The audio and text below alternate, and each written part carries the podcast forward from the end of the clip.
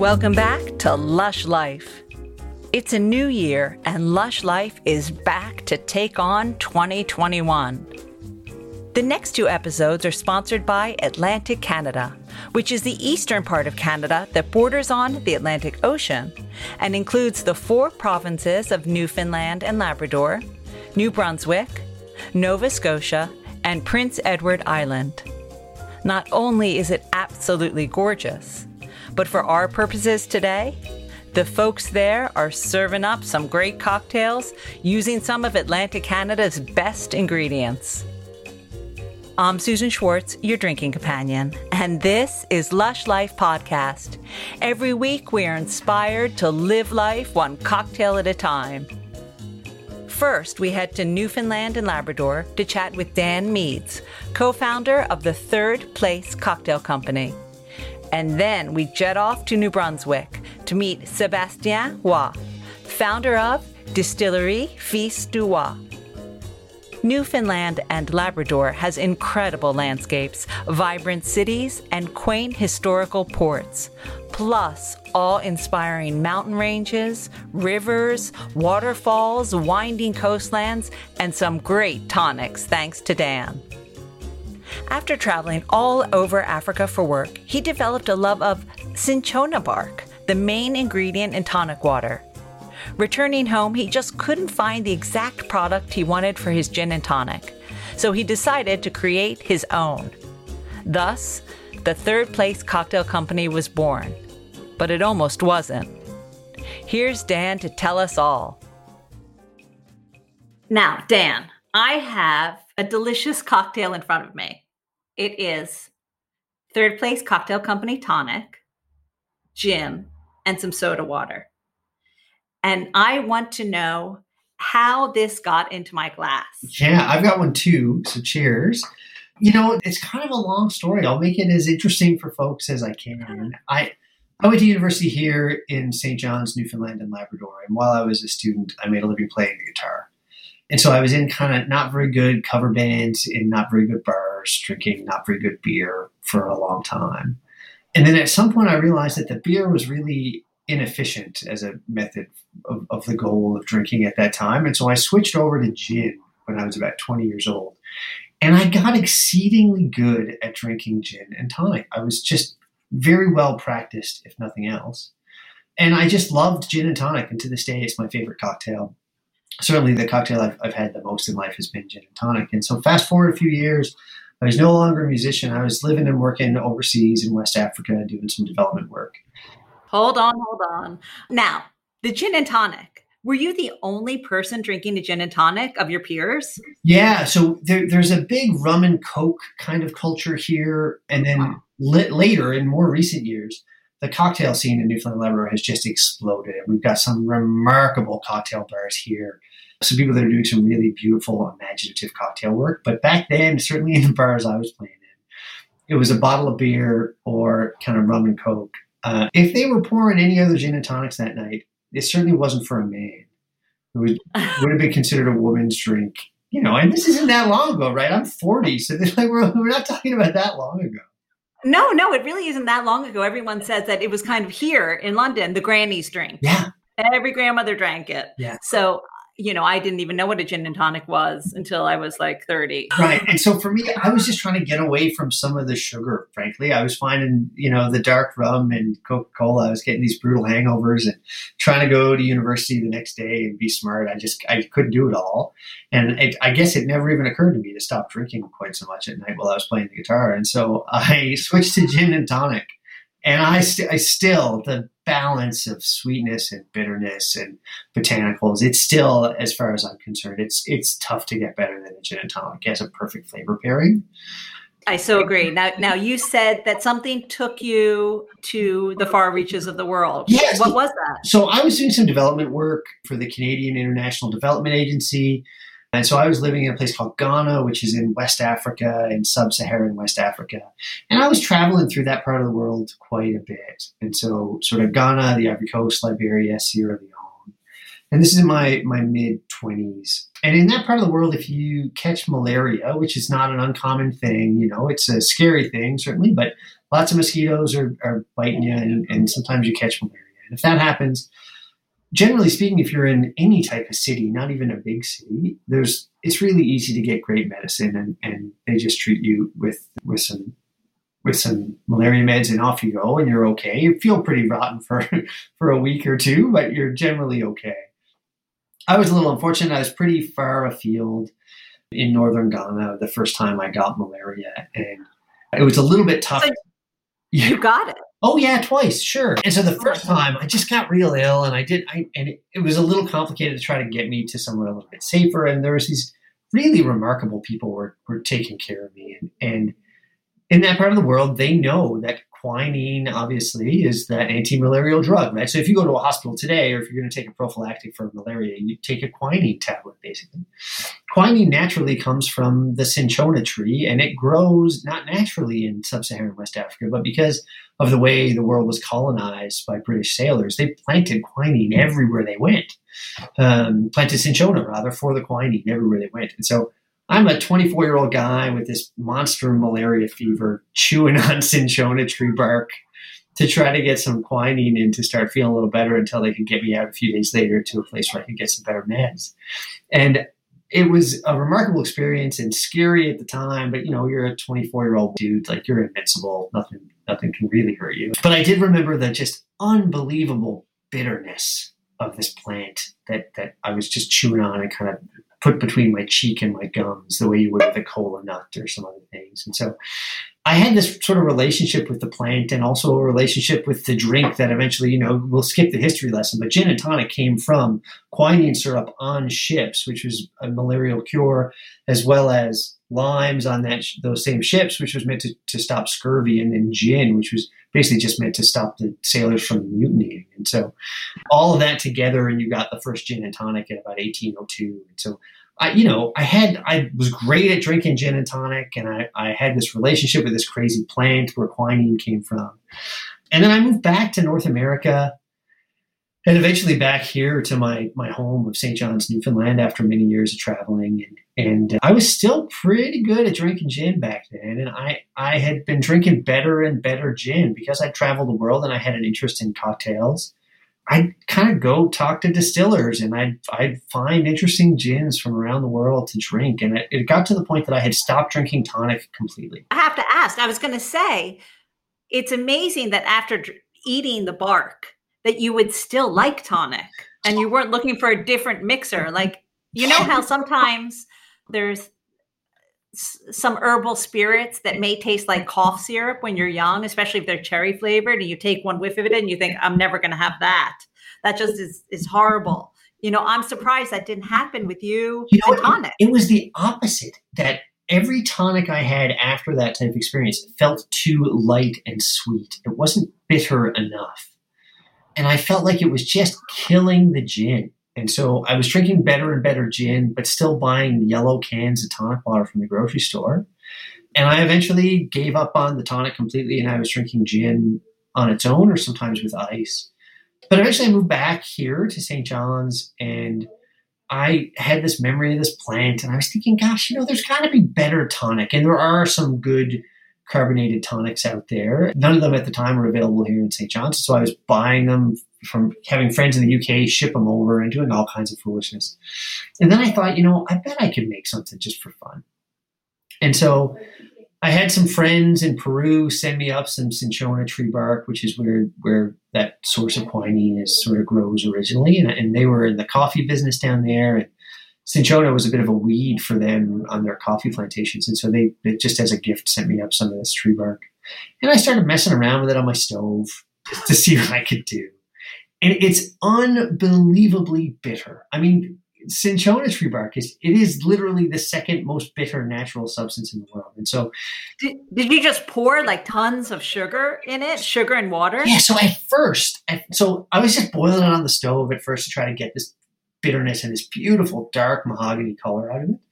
And then thinking about like what goes great with gin. What do I like the flavors of? Like lavender and lemongrass and citrus. And how do I want like what do I if I'm making a gin and tonic myself, what do I want it to feel like? What do I want it to be like?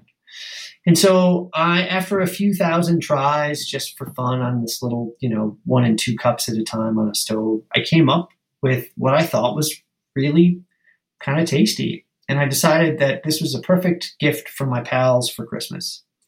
And so I put it in mason jars with a sticker of my face on it and and gave it to my pals as a Christmas gift. And it was that was that was the full extent of the goal. Like we I wasn't trying to start a business. I was just like, hey, this is fun to drink at home and I bet my pals around the world and here would enjoy it. And so I just put it in mason jars and sent it off to some friends.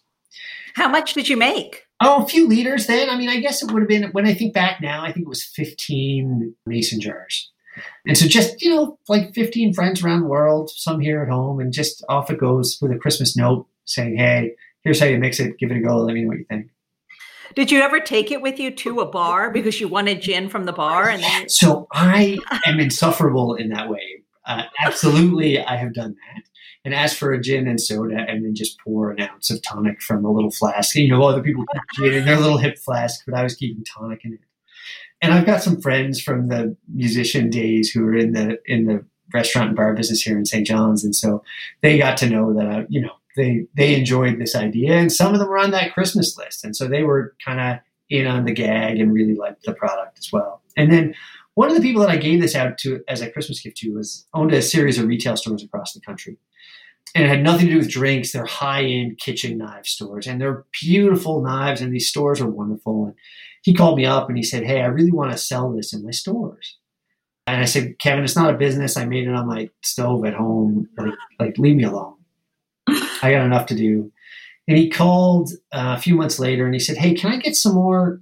Can you make me a, a big batch of tonic? I just, I, I'm all out and I really, I want some more. And I want you to reconsider selling it to me.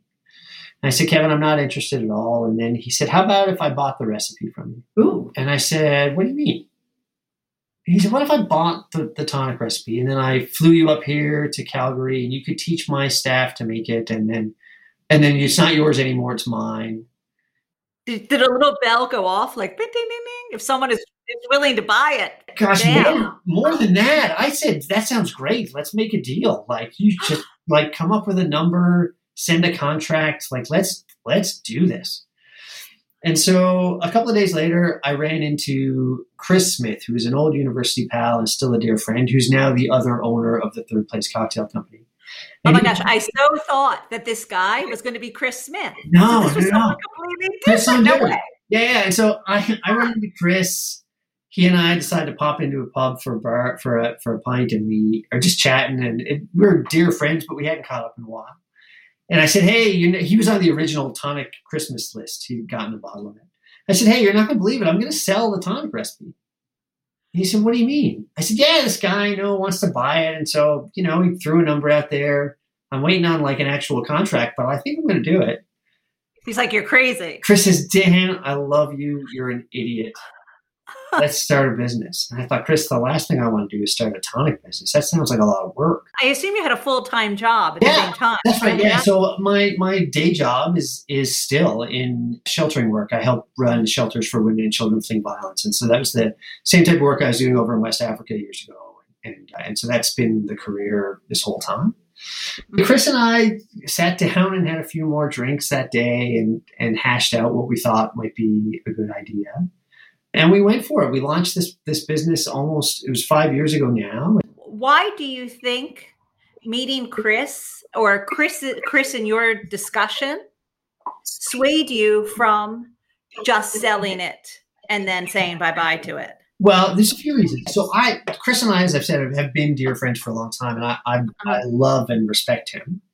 He also has a really different skill set than I have, and so the idea that Chris was going to bring his skills to a business that I feel like are complementary to mine. And so, you know, listen, I'm I'm a long haired kind of hippie dude, and Chris is high and tight with all his buttons done up, you know, and and uh, he's he's great, hilarious, charming, thoughtful guy, but he also, you know, can make his way around an Excel spreadsheet like a wizard, and that's real tedious to me. It was the Excel spreadsheet. Yeah, it's part, part of it. And then also Chris's belief in the thing, you know, he's, he's an unbelievably smart guy. And so for him to say, hey, no, I think this is a thing, made me reconsider how I was thinking about it. You know, when you make something, it's easy to disregard something that you made with your own hands, even if it took a lot of effort. It's just a thing you did. Like it's, you know, there's no magic to it. It's it's yours, and so it can't be that special, right? You made it on your stove at home. So, what were the first steps to starting up the company? Well, the, the first steps were a few things, right? We wanted to see what other people thought of it at least we thought that's what we wanted. It turns out we had a bit of a tasting party at my place and, and did some focus groups among kind of cocktail folks from here and some people that we knew were pretty fun to sit and drink gin with. And most of them said, it's too bitter. It needs to be sweeter. It's too bitter. And I just wouldn't abide that thought at all. I think I think bitter in a cocktail is really the only way. And it's borne out over time for sure. I wanted this thing to be different than a sugary yellow can of tonic. Otherwise, what's you know, what's the point, right? And so then we started to think about how we wanted it to feel and how we wanted it to look. And for Chris and I, we sat down and, and said, what are the goals? Like, what do we want? What would be an appropriate sales goal for a year? But more important than that, are there any values? Like, is there anything we care about that that mm-hmm. we want to make sure this business has? And we came up with some that we still live to today. And I, I you know, we we live to them so much that it's easy for me to tell you what they were. And that's that we wanted to make enough money that we could share it. And what that meant was that everybody that ever works for us gets paid a living wage and gets to gets to work in a respectful place that's going to treat them fairly and honor their labor well. The second thing is that we wanted to make products that were so good we were proud to put our name on every single bottle. And we do that. We hand sign every bottle that we make still and hand batch number every bottle of every product that we make. And so I, I noticed that when you sent me some some of your amazing products, I noticed it said you know handcrafted by batch number, and uh, there's there's your pen. Yeah, that's right. And you know, part of it for us is that it just we wanted to make something that was just undeniably good and that we were really really proud of. And then we also wanted to make sure we were having fun. That was the last principle for us is that it had to be fun and that owning a business can be arduous and really difficult. But if it isn't fun, then, then we were not going to really honor what this thing was supposed to be for us. Mm-hmm. So those were the first steps, and then it was finding a kitchen that we could use because we couldn't do it at my place. You know, you need a real inspected industrial kitchen, and and to go from there. And and you know, just to we didn't realize what what this was going to turn into or how quickly. And so we had this sales goal in mind, this number that we thought, hey, if a year from now we've sold this amount, it's a real business. People are like, we, this is something we should devote time and energy and love and money into. And we met that one year sales goal on day 22. That's incredible. We couldn't believe it. I mean, we, we were. Were you just selling to your area or had you in Newfoundland and Labrador? We had three retailers here in St. John's and we you know at that point a batch of tonic took us all night because we were working our day jobs and had families and then we'd go and, and cook this stuff all night long and, and that would be 200 bottles and so we'd get 200 bottles out of a batch and we'd show up i remember this was about three weeks before christmas five years ago and we went to this remarkable coffee shop in, on water street here called the rocket and we sent out a little tweet when we were leaving the manufacturing space saying, on our way to the rocket with a full batch, lots of stock for the weekend. And this was on a Saturday morning because we just we finished our day jobs on Friday afternoon, went there, cooked all night, brought this tonic down. And by the time we got to the rocket, there was a lineup outside. and we none of it made it to the shelf. All 200 bottles sold from the boxes that we were carrying them in. How had people heard of it? We, Just word of mouth? No, yeah, word of mouth. You know, we we were really fortunate that the restaurant and cocktail scene here in St. John's was ready for this product, and so we've got some amazing restaurants here, places like Mallard Cottage and Raymond's, which are some of the best restaurants in the world, and they happen to be right here in St. John's, Newfoundland, Labrador. And so those places put us on their menu right away, and we're happy to tell people about it. And then you know, people are were it's different, and the product feels different than anything they've ever seen before and so people got excited about the idea of trying this new, weird, interesting thing. And it, you know, if you see our product on the shelf, it it looks like an old medicine bottle. It doesn't it doesn't look like it doesn't look like tonic. Yes, you know, I I love your packaging, and I went through and tasted every single one, and I thought, gosh, I could drink this by itself. Yeah, thanks. You know, yeah. as, as well. They're super interesting. Now, so you had the tonic going that was obviously a huge success. Yeah. How did you plan on what you wanted to do next? Did you even think there would be a next flavor? Originally, this business was called the Third Place Tonic. We just thought it was one product. Then, oh wait, now, now let me interrupt you. Third place. Yeah, sure. Where did you come up with that? Right. It's I think if we had known this business was going to be a success, we might have named it something different. I love it still, and I'm glad we we went this way. The third place is an old sociology term. And so in your life, the first place in your life is where you spend most of your time. For lots of us, that's your home, especially now. The second place in your life is where you spent the second most amount of your time. For most of us, that was work. And then the third place in your life was wherever you got together and built community and met with your friends. And so we wanted this product to do that kind of thing. You know, for us, the third place in our lives for Chris and I was always pubs and bars. I mean, always, always, always. We, you know, it never occurred to you to call your friends and say, "Do you want to go see a movie?" It was like, "Hey, are we heading to the pub? Which one?" Like that's, and even if you weren't having a big drinking night, that space was where you got together with people. And so that's where the name comes from. We feel like anything that helps people come together and build community is important. And certainly a good cocktail is a great reason to get together with your pals, especially now when our homes are all of our places, right? In the time of COVID, your first place, second place, third place all tends to be the same chair in your home a lot of the time. Absolutely. And so it's been interesting to to make a series of products that are meant for people to experience at home.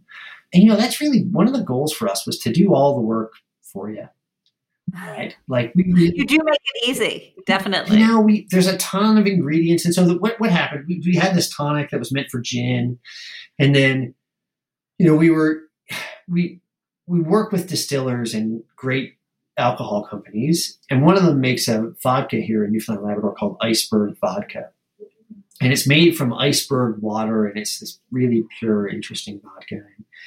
And one of the guys from Iceberg came to us and said, like, we really love a tonic that's meant to go with vodka instead of this tonic that's meant to go with gin. And I said to him, you know, when I drink vodka tonic, I always want elderflower. It's like elderflower is the flavor that I want to sweeten things up. And it's a beautiful old British flavor and it tastes so good. And elderflowers are a remarkable thing that also grow here in Newfoundland and Labrador. And so I had been thinking about doing some because because it was something that I like to drink myself. I've been thinking about elderflower as a potential second product, maybe. And there's some products on the market that were beautiful elderflower syrups and elderflower liqueurs, but again, they were just too sweet for my palate. I just didn't like all the sugar. And so we we produced elderflower, which is meant to go with vodka, and then we thought, gosh, this went really well. We should think about what else we want to do. And that's when Chris said, Dan, I, I already have a thing in mind he's a he's a bourbon drinker. In the same way that I'm a gin drinker, Chris is a bourbon drinker. In the same way that I like to think about gin, Chris likes to think about bourbon. He said, Dan, I I he, he Chris has traveled a ton as well, and he says, you know, I've been to these amazing bars, and you sit down at a bar, and the bartender takes 25 minutes and he makes you a cocktail where he's smoking something over here and the ice cubes are a special thing over there. And then, he, you know, he charges you 10 or 12 pounds for the thing and you got to wait forever. And then he presents this cocktail and it's perfect. And it's almost always a whiskey cocktail for me. And I want to make a product for whiskey that makes you feel that way, but that you can mix at home. And, uh-huh. and I thought, sure, man, but like, how, like, where do you start? He said, oh, you start with the flavors, Dan. You start with like, what do you want it to taste like? Like, I know what I want. I want it to taste smoky because it's going to pair with the bourbon well. And I want it to be really astringent. So I go back for more and I want it to be floral. And so we started with this beautiful smoked tea, this Lapsang Souchong tea from I went to tea school for a long time. I love good Chinese tea, and we use great tea in all of our products. And so we started with this beautiful smoked black tea and some rose petals and rose hips and hibiscus flowers and got to work. And the product is called Ginger Rose and it mixes with whiskey and it's a total home run. You know, the way you're talking about food, and you know you've created a lot of different flavors. Are you a cook? Do you love cooking? Were you did you cook when you were young? Yeah so i love cooking and chris is the best home cook i've ever met. He hates it when i say that but chris chris the food chris makes for for his family at home is as good as restaurant food you'll find anywhere in the world. It's un- like a, a random Tuesday night in Chris Smith's house, and you get a monstrous plate of food. I love to cook as well, and and I spend a ton of time thinking about food. My mom was a, a pretty great home cook, and that was a way that we related. And so food's a big part of our lives and, and uh, certainly a part of the cultural experience here in Newfoundland Labrador is getting together and sharing food as it is everywhere, really. And so we do think about this, you know, we think about the ingredients the same way we think about ingredients like a great chef would. And we source those ingredients with it, like we're very, very picky, you know, like where where the lavender comes from matters to us, where the vanilla beans come from matter to us, where the lemongrass came from matters to us. And we and we're really picky and fastidious about making sure those things are in line. Since bourbon is his thing, how long did it take you to agree on the ginger rose? Oh, not long. It took us a while to get it exactly right. I loved the idea. I like whiskey as well. I again, you know, I'm a I'm a gin and tonic sort of fellow, but but I do love a good whiskey cocktail. And so when Chris came to came with that idea and said, you know, I want it to be a smoky whiskey mix, I thought, gosh, if we can pull it off, I think it's beautiful and then it took us a real long time. We worked on that product for almost a year before it was ready to be released. It wasn't it wasn't a linear process for us to get that to a point where we were really excited to put our names on it and put it out into the world. And then we came up with another one, you know, rum and coke. Well, I was going to say you said something before at the beginning about everyone drinks rum and coke, right? So you have a cola. I think that a good like like a proper Coca-Cola in a glass with some ice. I don't drink this sort of thing ever, but I know it's a perfect taste experience of bubbles and delight, right? You just want a Coke, and oh, only Coke will do. Totally. And so, you know, yeah. years ago, living in West Africa, you'd, you'd you take these cola nuts, which is where the name cola comes from, is this West African nut, and you put it between your cheek and your gums, and it's just this remarkable, delicious, bitter, nutty taste. But the part of it that I love best when I lived over there is that it's just this caffeine drip into your body all day long. and that's beautiful to me. So when it came time to think about what we wanted to pair with rum, we wanted it to be a cola, but not, you know, all of our products are all natural. We don't have any chemicals or additives. There's nothing in these bottles that, that you that we aren't proud of. And so we thought about making a cola from the original cola ingredients. And so cola nut and vanilla and starting there and seeing what we could do to pair with really amazing rum without making it too too sweet. And we came up with a product that's that's I love our cola product. It's great and it's great with just carbonated water, just some fizzy water, and you get like a fancy cola in your glass right away. But then if you pair it with rum the way it says on the bottle, I think you know you you get a a rum and coke experience, but just to the next level. It's a different a different thing altogether.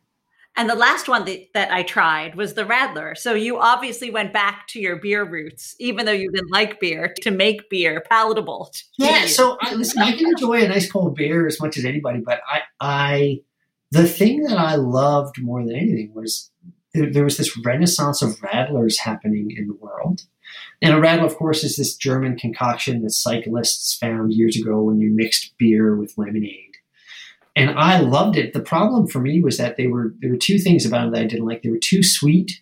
I was going to guess. Was it too sweet? Yeah, but the second thing is that it's so inefficient. You know, mm-hmm. getting a, a Radler that's it's two and a half percent alcohol, it just feels like you're half of my glass isn't what it's supposed to be. And so we were working with a great brewery here in, in Newfoundland and Labrador um, called the Port Rexton Brewery, and, and, we were talking to them about what we loved about beer and what we loved about cocktails. And I was telling them, you know, I run, I'm, I'm a runner, and in these long races, sometimes it's really nice to have something refreshing to drink, like a Radler, when you're partway through. And we just, Chris and I decided to take a crack at making a Radler that wasn't going to be too citrusy, with that you could mix with a full strength beer.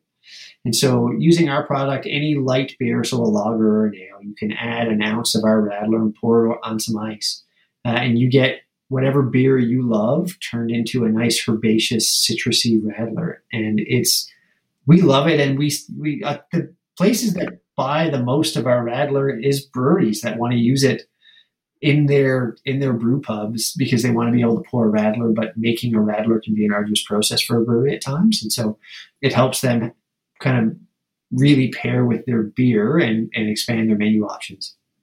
Um, I have a question. About, you're, you're from such a beautiful part of the world. And are there any specific ingredients that you because you talked about cola nuts and things that you get from far far afield. Yeah. Which which ingredients have you used that you've gotten locally or thought, oh, I need to use this in something Yeah, that's from Newfoundland and Labrador? Yeah, there's a bunch. And so the, there's two that I'd love to just make sure people know about that I think everyone understands the virtue and the value of, but not necessarily that it grows on this beautiful little rock in the North Atlantic that I live on. One of them is juniper, right? I mean, the thing that makes gin gin Oh, no is way. juniper. And we don't have what we would call high bush juniper, which is what you know most great distilleries around the world use. We have this little scrubby, tiny bushes of juniper that, that grow along the coast and along the rocks, and it's it tastes different than juniper anywhere else. It's saltier. It's the berries aren't as juicy. They tend to be smaller and harder, even when they're ripe. But it's a remarkable, and we use it in our elderflower. I jokingly say that all vodka should take taste more like gin, and so in our product uh-huh. that we have to go with vodka, we added a bunch of juniper in there so that you get a little hint of that juniper gin flavor in it. And it's it's great. Newfoundland juniper is a, a beautiful thing. And the second thing is that we make some seasonal products that we only sell here in Newfoundland and Labrador. One of them is called Wassail. We sell a Christmas tonic. You know, I saw that on your website and I was like, oh, how am I going to try that? Well, Darn. spoilers. We're gonna do we're gonna do something new this spring. In the time of COVID, we're rethinking the way we want to do small batch stuff, and so folks will hear this no doubt before it's released. But we're gonna we're gonna release a spring tonic this year that's made from New, Newfoundland spruce tips, and so spruce trees grow here, and again, they tend to be kind of stunted, smaller trees than, than spruce trees are when you think of sort of a big majestic spruce. But in the spring of the year, when the buds first start to come out on, on spruce trees, the tips of them are edible and they're delicious. They smell kind of Christmassy, but they're tender. You can pickle them, you can fry them, you do all kinds of fun things with them. We don't do any of those things, but we do use them in we we dry them and then the following year use them in our holiday product because it tastes like Christmas. But there's a great tradition in this part of the world and in some other parts too, where in the spring of the year you head into the woods, or my grandfather would do this a lot, and you'd pick a bunch of things, including spruce tips, and you'd make what's called a spring tonic. And it was meant to, you know, keep illness away and just keep you nice and strong. And spruce tips were a big part of that. So we're gonna make a nice spruce tonic, and that's an ingredient that I just I love that grows. I mean, you you know, you can't go for a run in the city without seeing spruce trees budding in the spring of the year. And it's just it smells great and it tastes unbelievable. You you kind of probably answered my next question was you've created all these fabulous things. What's next? What are you planning anything new? You know, we've got a bunch of things in the works that we had hoped to release in 2020, but obviously, like all of us, 2020 kind of put the brakes on some things.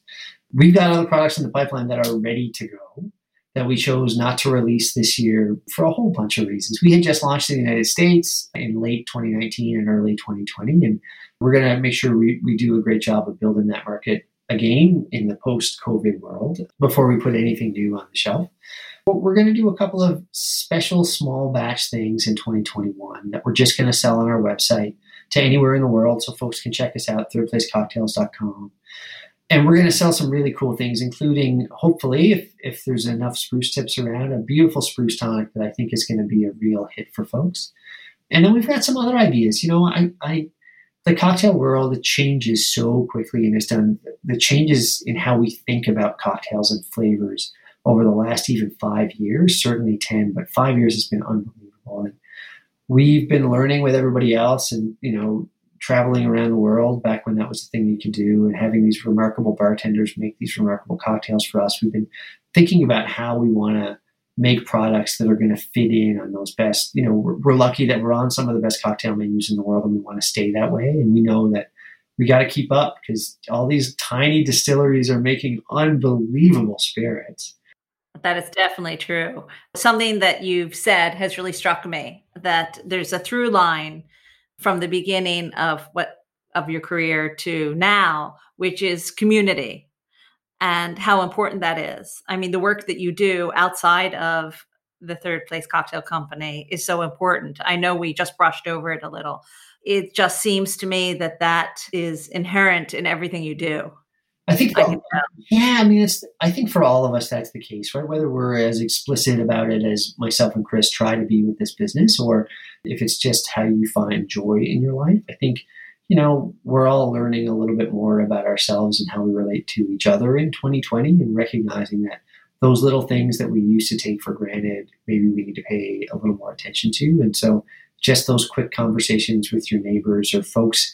For me, it's the people whose names I don't even know, but who I interact with when I drop my kid at school and that kind of thing. I really miss those interactions and that that sense of community in this time of COVID when we're, when we're not doing that. And so, you know, we've been really amazed by how many people have been reaching out to us to say, hey, we just had a, a virtual cocktail night.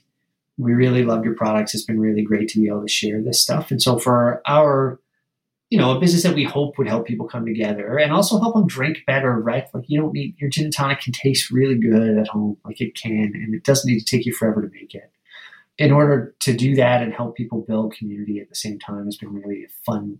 It's been one of the few sort of bright lights of 2020 for us. Yes, yes. And with every sip that I take of your products, I will think of that. So, do you have any top tips for the home bartender? Yeah, I've got a couple. The first one is be really fussy about your ice. Ice in your home cocktail is the secret ingredient, right? And so if it's been kicking around open to the air in the back of your freezer and it tastes like those frozen peas that was next to, you're you're really not doing yourself any favors. And so make good big block ice. It doesn't need to be perfectly clear when it's not a photo shoot here, but just take take your ice seriously. Make it with good water and keep it away from everything else in your freezer inside a plastic bag, and, and you'll be a little ahead of the game there. And the second thing is just drink what you like, you know? Like, you don't need to make the world's driest martini at home for it to be the right martini for you. If you like it with too much vermouth in it, that's the way you should drink it, and that's the way you should share it with your friends. And so, when I'm bartending at home, you know, I want to be able to have the best gin I've got I never save good gin. Let's not, it's not the fine china, right? Like they're making more of it no matter how good it is. And so open the good bottle, use the good ice and the good glass every time and just really enjoy it.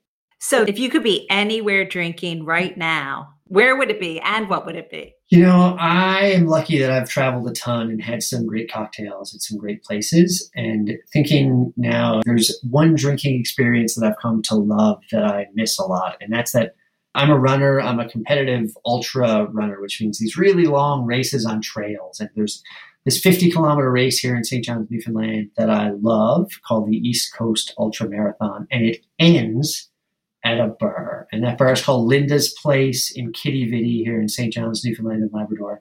And it's not a fancy cocktail bar. This is a little. It's more almost more of a museum. It's it's tiny and dark, and the walls are littered with a thousand things. That everything has a story, but it's the finish line. So you get to run 50 kilometers on this brutal trail, and then you cross the finish line into this bar, and you get an ice cold beer and pop the top, and and gosh, do I ever miss that experience? And so, if I could be drinking anything, it would be a, a cold beer at Linda's place, the Inn of Olde here in Quidi Vidi, at the end of a 50 kilometer run. Do you think that they made the run specifically end at that bar to get people to do the run?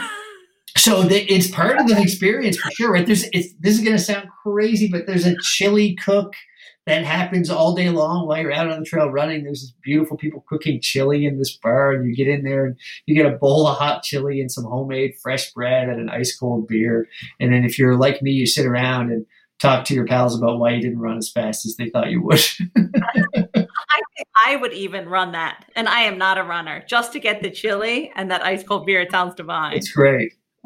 So I so thank you for jo- telling your story and uh, cheers to everything that you've just said. Cheers. That's great. Yeah, everybody enjoy it. You know, the first chance we get, let's all run into the streets and hug and kiss each other. Absolutely. I can't wait to be over there and meeting you personally. So thank you again for being on the show. Thank you. As we move southwest to New Brunswick, we delve into the hidden gem of Atlantic Canada with its beautiful coastline, charming fishing towns, and epic national parks. It's also home to Canada's oldest farmers market in St. John, which promises some pretty amazing local beers and spirits. Our guest, Sebastien Roy, is one of those making amazing and award winning beers and spirits.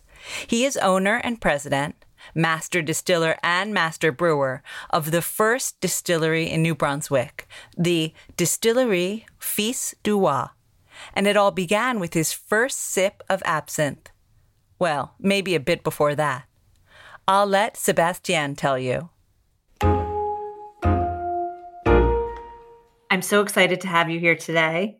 And I can't wait to hear all about the distillery, how you started. Why don't you tell me a little bit about yourself and how you even got into the drinking world? I have been passionate by producing of alcohol since the age of 14.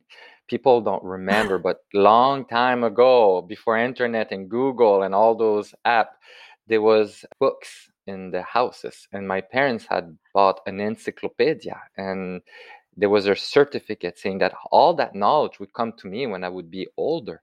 So I started to look in those books, and eventually I found uh, a book on fermentation, uh, ethylic fermentation. And when I read it, it was pretty simple water, sugar, yeast in a closed container, and that would produce alcohol. So I read it a couple of times before I dare to mix everything together. But one day my parents were outside, so I took the biggest jar my mother had and I poured some water in, some sugar, and she had yeast to make bread. So I put pitching in and I hide that in my closet. The day after, when I took out the jar from my closet in the basement, it was moving inside the jar. At that time, I was so amazed. It's a good thing you could have blown up the whole house. I you know. know. It's also so funny that you, of all the things in the encyclopedia, because I'm sure it was a big encyclopedia, you chose to do that one thing. It's like it's faded. I you know. were meant to be in the alcohol industry. But the feeling I had when I saw the liquid inside the jar moving was just the beginning of something greater. I was very impressed by having created life because for me at 14 if it was moving it was alive so for me there was no doubt it was alive and I, I created that life but at that same time i was very but very scared because the adult at that time were saying if you produce alcohol you can become blind and i didn't want to become blind because of that experiment so never I drank it. Never I would want it to go close to my eyes. I was so scared. So eventually, oh, I, thank I, goodness. I know the Yeah. encyclopedia was not mentioning how you become blind, so that was even scarier. So eventually, I became. I went to university in business, and that's where I learned that when you ferment sugar, you can't become blind and I, I I was doing I had a little closet at university and I had all my equipment and I was fermenting wine, beer, uh, different product I was able to ferment. You must have been super popular. Yes, exactly. I learned a lot of things at university, but one of the things I learned is when you produce alcohol, you have a lot of friends, and they were coming normally on Friday, especially beer that I was producing and share it with my friend. It was a very, very nice time. I did a lot of error during those experiments in my closet at university, but after I finished university, two year after, I started to partner with another colleague from university. He was a microbiologist, and we started our first company. It was in 2004. It was a nano brewery called Acadie-Broue that still exists today. And we did that together until 2011. Now, were you also doing a separate job or you just went right into making beer, doing the, the brewery? It was a nano brewery around the size of 80 liter. So we had to have a Oh. real job. it was Right. more for fun. It was uh-huh. a passion. huh? At a scale that was a real business register with the with it was a real thing. It was it was all the inspection, everything was done as a real brewery, but it was tiny. So in 2011, my friend wanted to stay it as it is, 80 liter nano brewery. That's what he loved. And Mia was in business. So I said, we will never, but never be able to make money with 80 liter. We need to have bigger. So that's where we separate. And you still have that same brewery today, the same 80 liter nano brewery. And me, I started with my mother, Distillerie Fils du Roy. It was a tiny garage with one still. And we were doing that during weekends until 2016 where i had to took a, a choice. The brewery was big with uh, distillery brewery. There was a lot of component at that time. So be, i became a, a master brewer master distiller in 2016 and i was starting to know about master of the chai the chai is the, the the space with all the the whiskey barrel and you need to to do some wedding and there, there's some work in aging uh, whiskey so I was starting in 2016 to learn about it. Now, being a brewer is way different than being a distiller. What made you decide that that was the path that you wanted to go into? Brewing beer and beer always have been a great big passion. We traveled the world for we were beer hunter. We traveled the world in the early 2000s before I had kids uh, and just go in brewery all around the world in a very tiny place and to just to try their beer and one of that tr- trip was in Germany for one month. We went to to to to go all around Germany, and we stopped in Czech Republic that just is beside it. And we went to Prague, and we were like a little bit. It was the third week, a little bit fed up of beer every day, all the time. So we said, let's do a change. And it's my my uh, business partner at that time, uh, Patrice Godin. He said, let's go try absinthe. And I said, what is absinthe? He said, it's only legal currently in Czech Republic and in Spain in Europe. And he told me it was green, made with uh, wormwood, and yeah, big stories. Yeah. So I said, I don't, I don't mind. Let's go. And we went to a absinthe bar. But when I saw the fountain, those nice glass, the spoon, the sugar, the fire, it was green. I said to my friend, I said, we are in the wrong business. It's not a brewery we should be in, it's a distillery. And that is the stuff we should produce in Canada he said you had too many drinks let's continue with the beer so but when i came back to canada i had a garden behind the house and i took out my carrots and the p- potato and all the vegetable i had and i started to plant uh, wormwood, isopus, melis, uh, anise, all the, the spice I was able to grow in Canada during the summer. And I registered uh, still with uh, Revenu Canada and I started to small batch, but I started to to learn about how to produce absinthe and the complexity of it and and harvesting the absinthe at the right moment. And it was it was a, it was it was a lot of very very uh, creative moment. So in 2011, my mother had difficulty to uh, with her employment. She was in a printing industry, and printing was not going well at that time. So I said, we need a plan B and have one let's start a distillery and let's be absinthe producer. And she said yes. had she had absinthe before? No, she had no clue what it was. I have a question for you. You've had you had it this one time in the Czech Republic. When you came back, how did you know how to find that one specific flavor that you wanted to create? Did you just always think that you would know how to do it? Because nope. of your history of brewing? Again, I did like I did always since the age of 14. I read. I went to Encyclopedia in the, the Library of France. It's on online, and I went some different books of literature about how to produce absinthe. What are the flaws? How to troubleshoot an absinthe? What flavor you will do if you don't do something, or if you do something?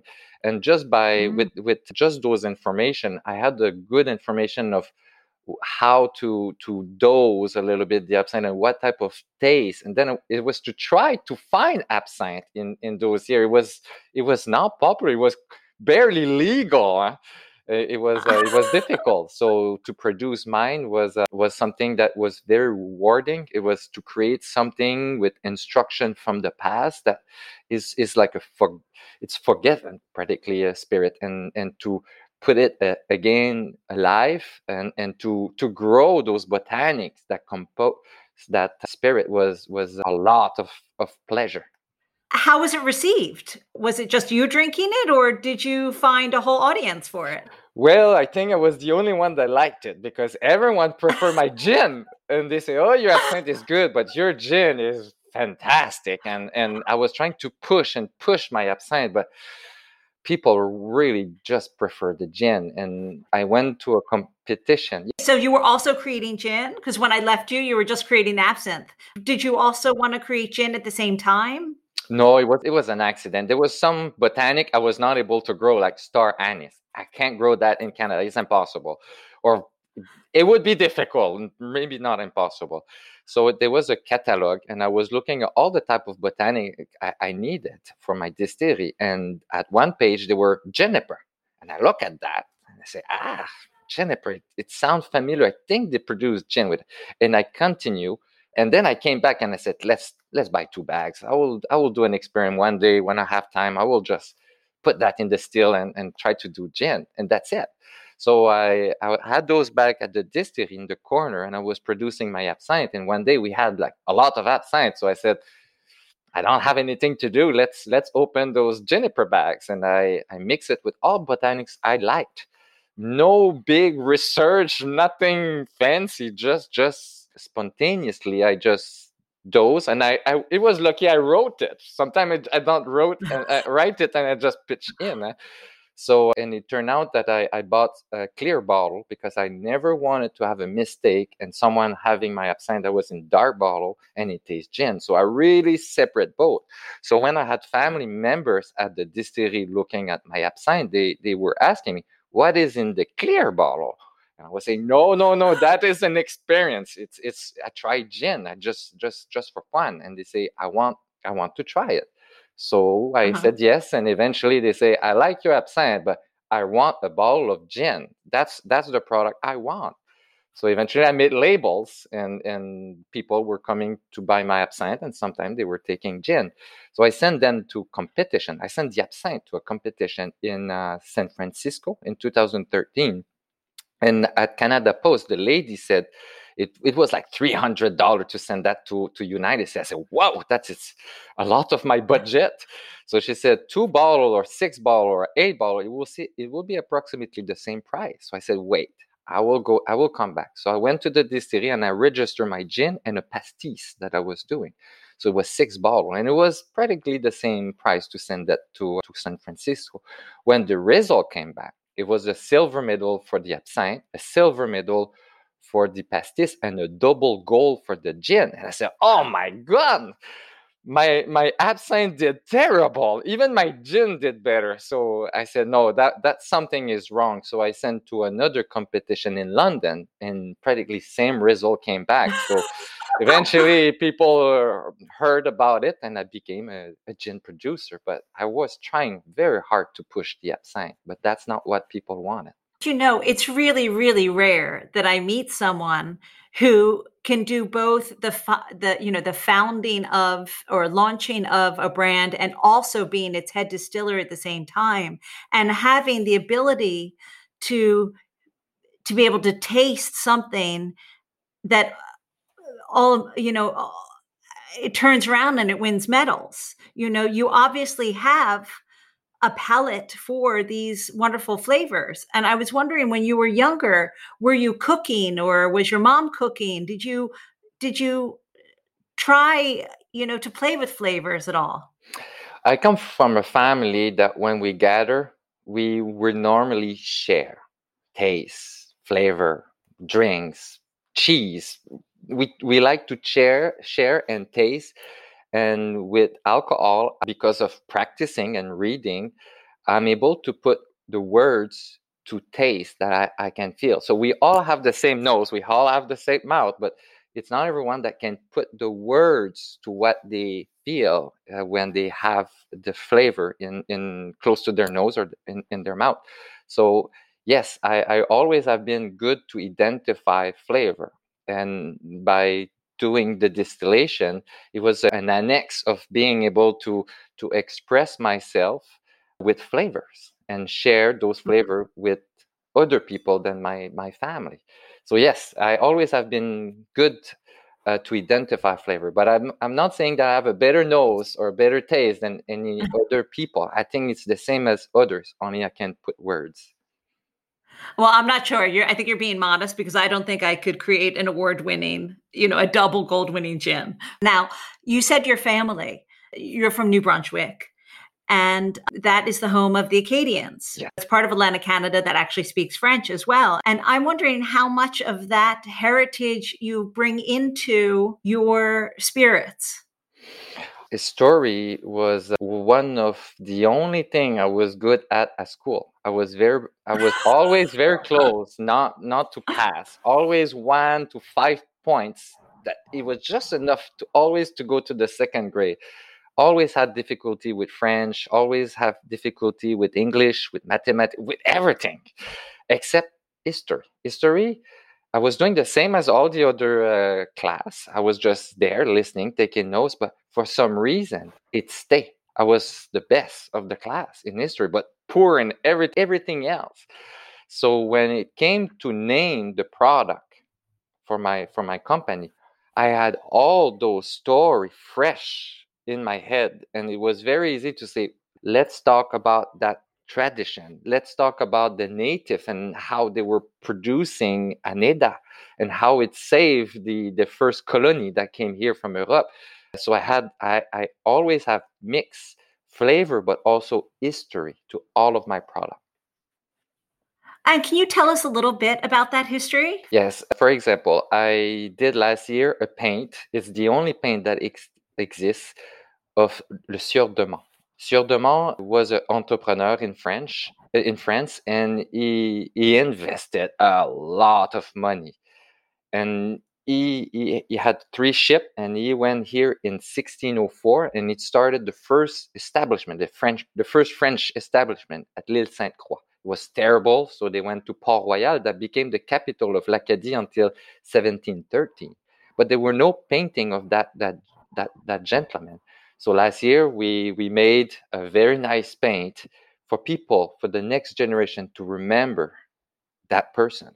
So, but he was a Protestant in the wrong time in France that the, the, it, it became Catholic and he was forgotten. Is one of his uh, employee is this cartographe and navigateur that got all the credit, Samuel de Champlain. But Samuel was de Champlain was only one of his employees, but he got all the credit. Sieur de Mons was forgotten uh. in history. So mm-hmm. I bring him back in, even with the paint.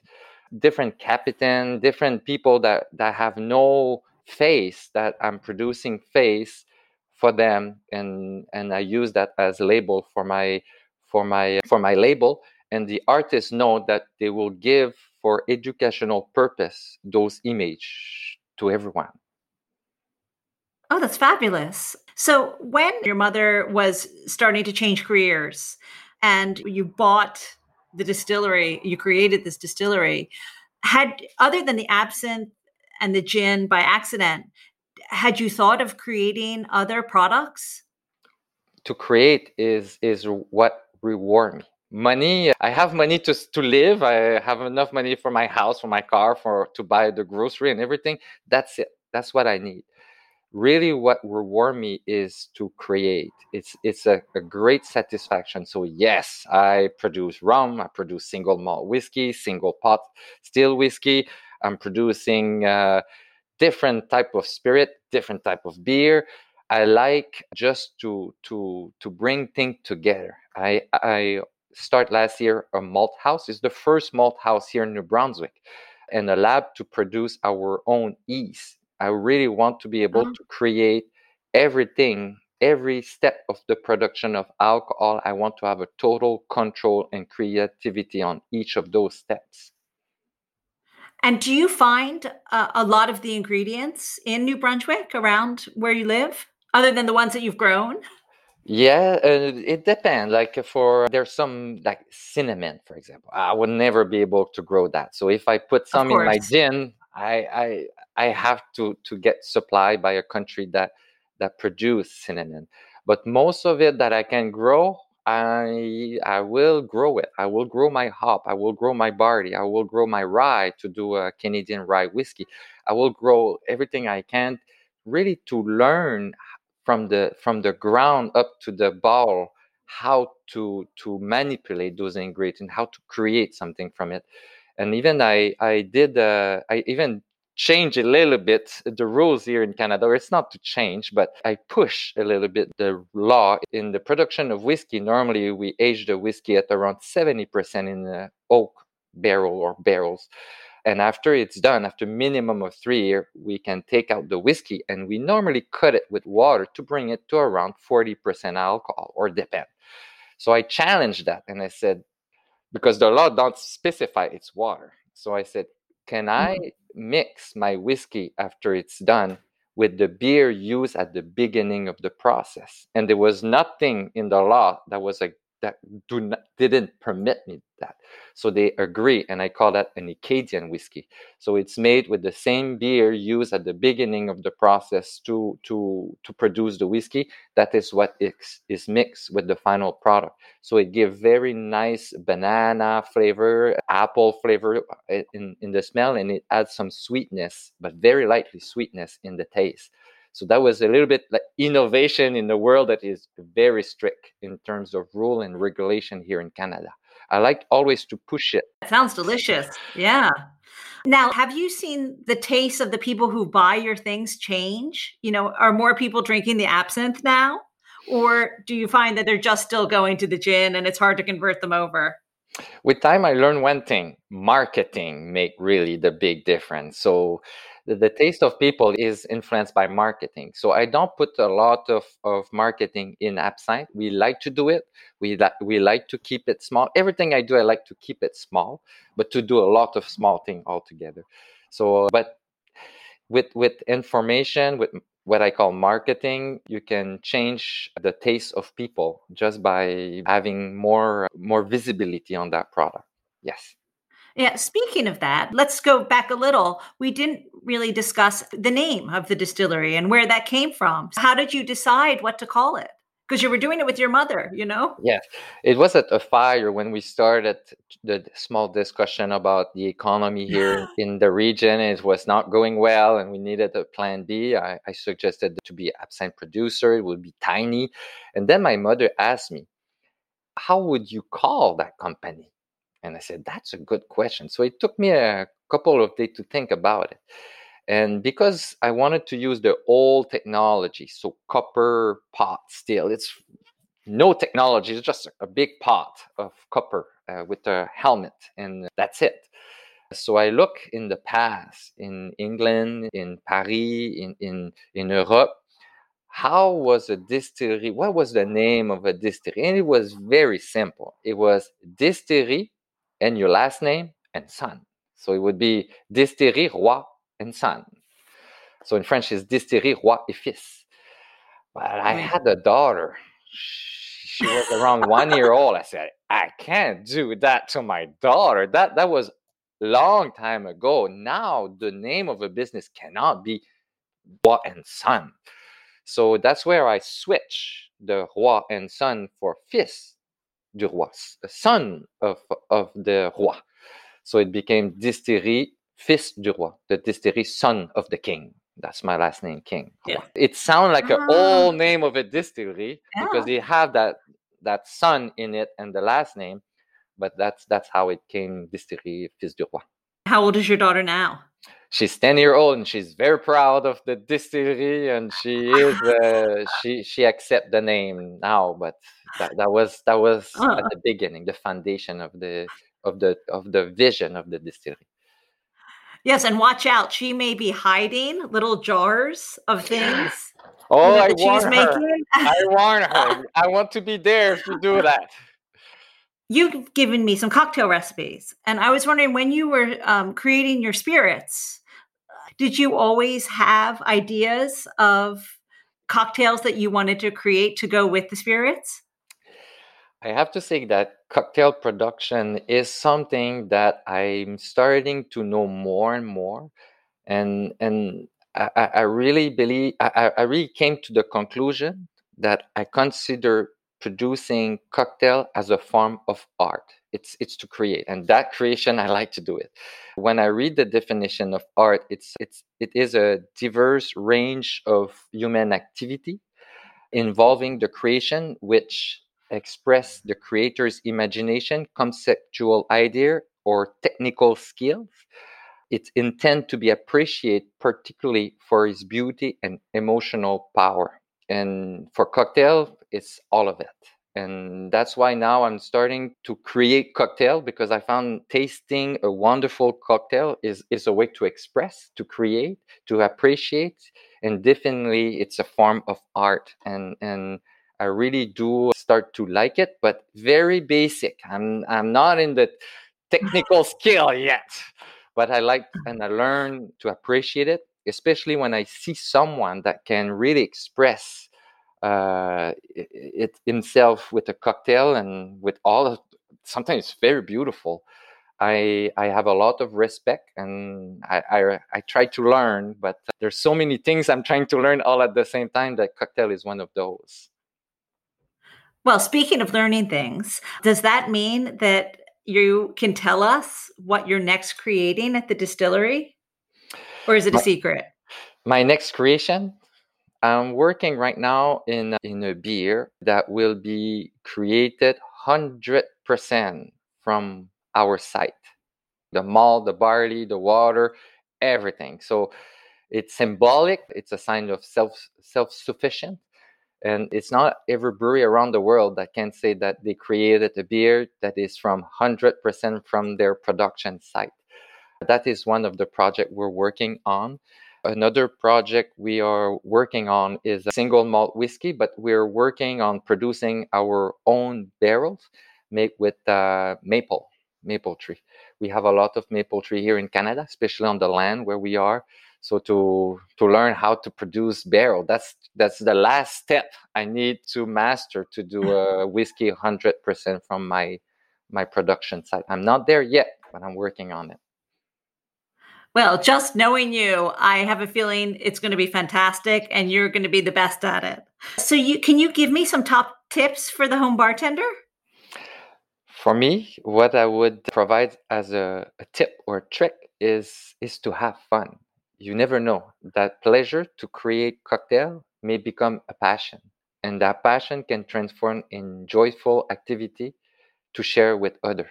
And I believe anything you do for fun will taste greater, will look greater, and will bring you more satisfaction. So, my tip would be to have fun. That's great. Now, if you could be anywhere in the world having a drink, where would that be right now?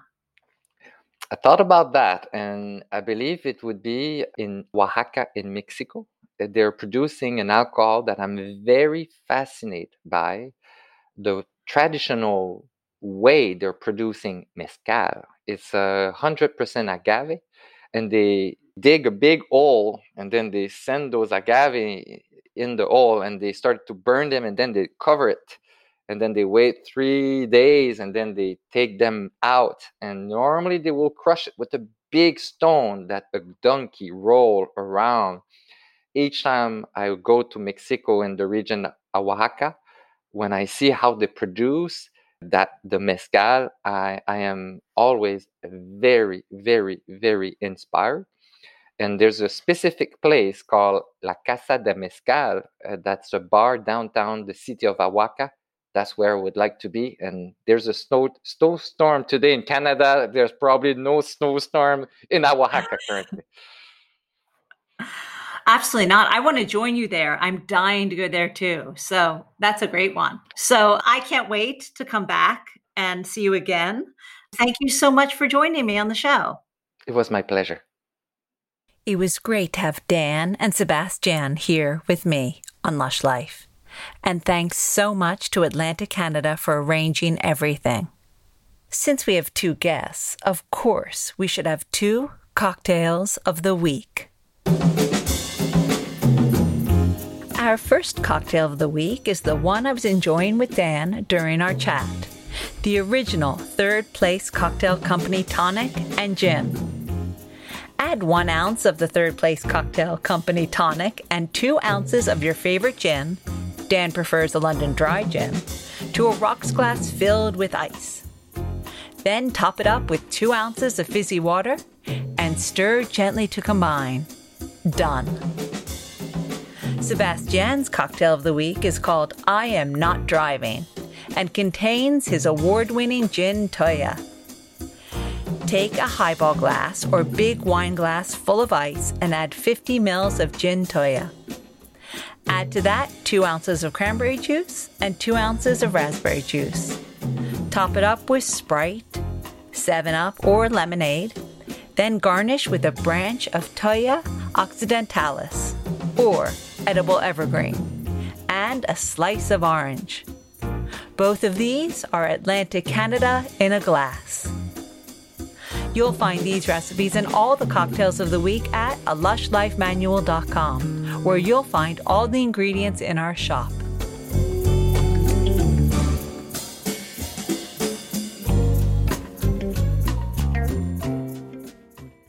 It's such a shame that I never spent more than seven weeks in Canada, and all of that in Montreal making a film. I keep saying once we get a handle on coronavirus, I am on that plane. So, if you live for Lush Life, make sure you're giving back to the bars or restaurants you love by donating or taking part in cocktail or food delivery where you live. Theme music for Lush Life is by Steven Shapiro and used with permission. And Lush Life is always and will be forever produced by Evo Terra and Simpler Media Productions. Which leaves me to say the wise words of Oscar Wilde all things in moderation, including moderation, and always drink responsibly and wash your hands and wear a mask. Next time, we head to two more regions of Atlantic Canada Nova Scotia and Prince Edward Island to meet two more industry folks who are shaking up the scene. Until that time, bottoms up.